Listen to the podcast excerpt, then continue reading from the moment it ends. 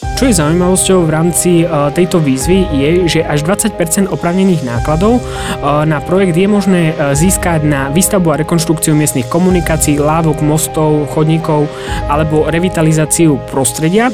Avšak výdavky na tieto aktivity musia byť spojené s tou hlavnou aktivitou, čiže musia priamo súvisieť s výstavbou buď vodovodu, kanalizácie alebo čističky odpadových vod a subsidiárne si môže ten žiadateľ vyčleniť 20% na to, aby zrevitalizoval využíval prostredie, kde sa aktivita realizovala.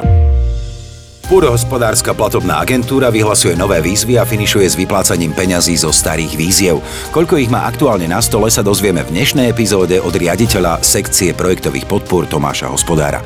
Vítajte, pán hospodár. Dobrý deň, ďakujem.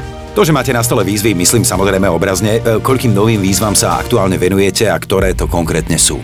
Najčerstvejšie máme vyhlásené tri nové výzvy a to je výzva číslo 66 v rámci podopatrenia 7.2 zameraná na podporu v súvislosti s výstavbou vodovodov, kanalizácií a čističiek odpadových vod.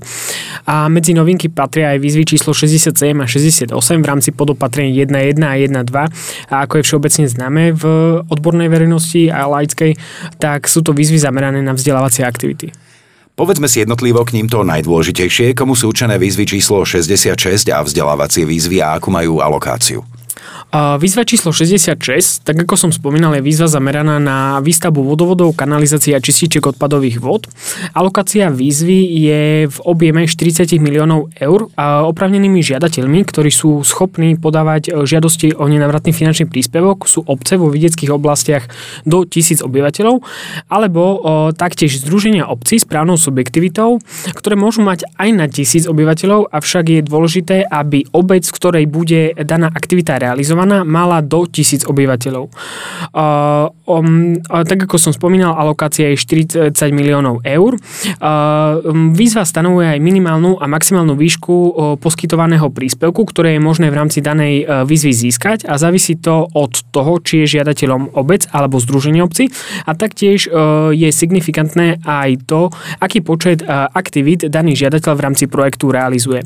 Čo je zaujímavosťou v rámci uh, tejto výzvy je, že až 20 opravnených nákladov eh, na projekt je možné eh, získať na výstavbu a rekonštrukciu miestnych komunikácií, lávok, mostov, chodníkov alebo revitalizáciu prostredia.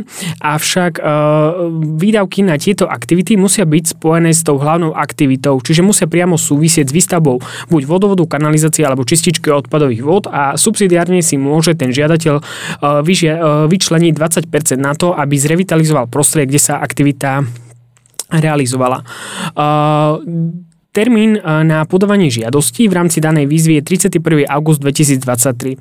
Okrem tejto výzvy 66. E, máme ešte vyhlásené aj výzvy číslo 67 a 68 v rámci podopatrenia 1.1 a 1.2 a ide vo vzdelávacie e, výzvy, kde vlastne, ktoré sú určené na žiadosti o nenavratný finančný príspevok, prostredníctvom ktorých vlastne by malo dochádzať k transferu znalosti a vedomosti pre našich pôdohospodárov. Okrem týchto troch nových víziev sa môžu poľnohospodári prihlasovať ešte do akých víziev? Uh, okrem týchto troch najnovších víziev máme ešte stále otvorených 6 ďalších víziev.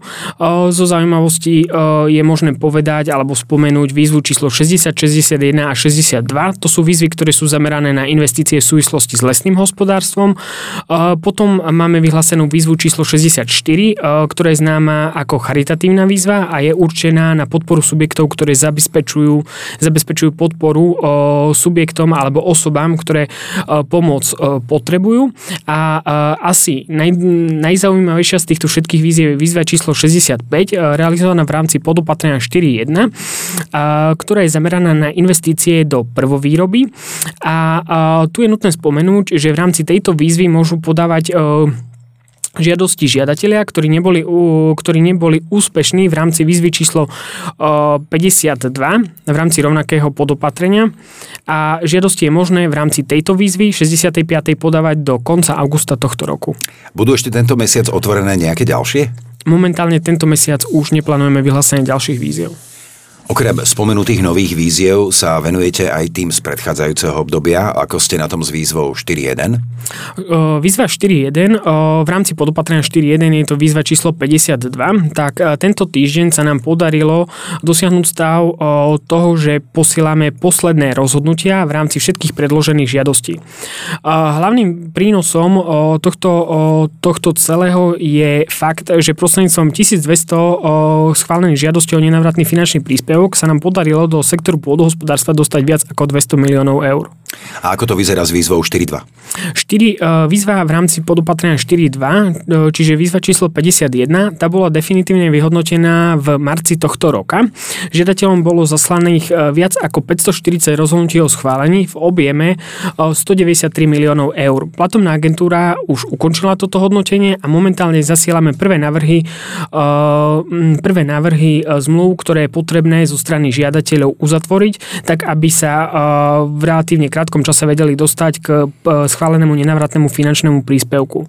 Tu je dôležité povedať, že zo strany žia, e, príjimateľov už by, malo, by si mali sledovať svoju elektronickú schránku, či im bol doručený tento návrh a ešte pred e, získaním tohto návrhu e, je dôležité spomenúť, že niektoré rozhodnutia majú aj stanovené podmienky, ktoré musia byť splnené na to, aby im bol zaslaný návrh zmluvy. Čiže ak bolo im vydané rozhodnutie o schválení s nejakou podmienkou, tak je dôležité, aby žiadatelia v čo možno najkračšom čase splnili všetky podmienky, e, ktorými, boli, e, ktorými bolo podmienené to, aby im bol zaslaný návrh na uzatvorenie zmluvy. To znamená, že obe výzvy sú tak povediac vo finále? Áno, môžeme povedať, že po veľmi náročnom období, ktorým sme si uh, prešli, uh, v relatívne a v historicky najkračom čase sa nám podarilo vyhodnotiť uh, tieto výzvy v rámci podopatrenia 4.1 a 4.2 a spolu uh, za obe tieto výzvy sa nám do sektora podarilo dostať viac ako 400 miliónov eur.